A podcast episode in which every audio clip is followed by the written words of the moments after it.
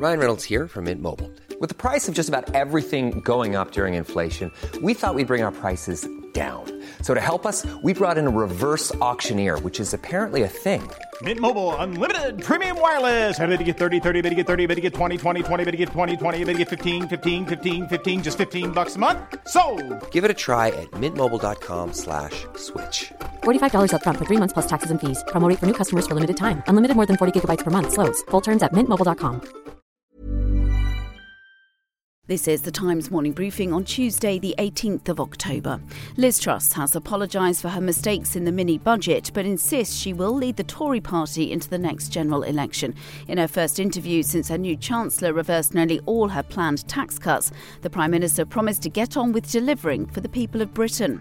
We have to make sure, though, that we have economic stability, and that has to be my priority. As Prime Minister, I've acted in the national interest.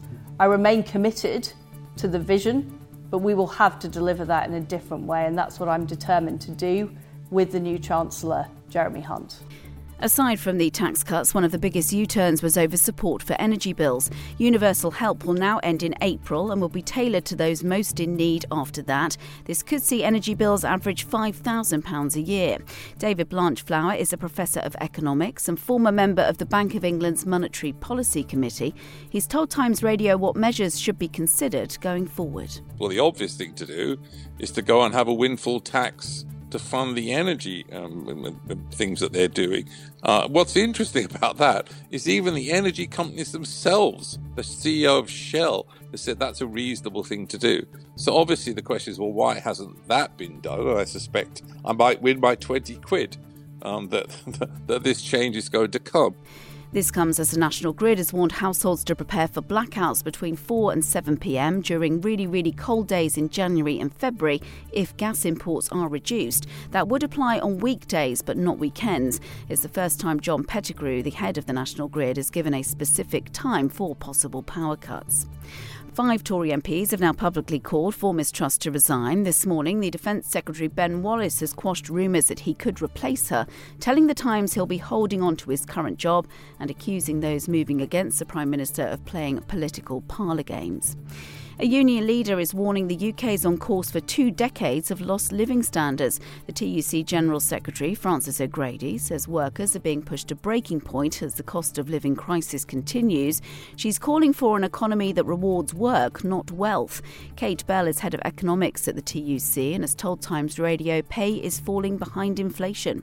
People have been in the longest wage squeeze for two hundred years. So people are about twenty thousand pounds worse off cumulatively than if pay had even just kept up with inflation over the last twelve years. So the idea that it's workers who have to take the hit once again for the government's mistake, I think is one that really people are not going to take anymore, because there is absolutely no evidence that it's workers' pay packets, which are meagre, which got us into this crisis.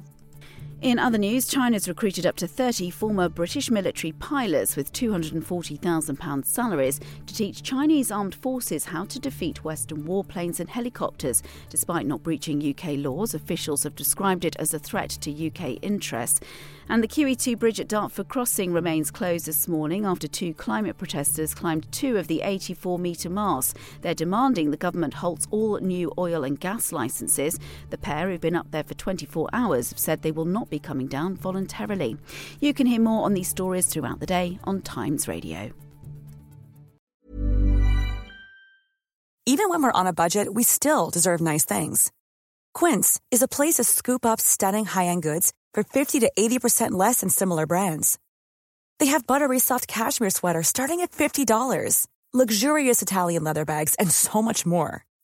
Plus, Quince only works with factories that use safe, ethical, and responsible manufacturing. Get the high-end goods you'll love without the high price tag with Quince. Go to quince dot com slash style for free shipping and three sixty-five day returns.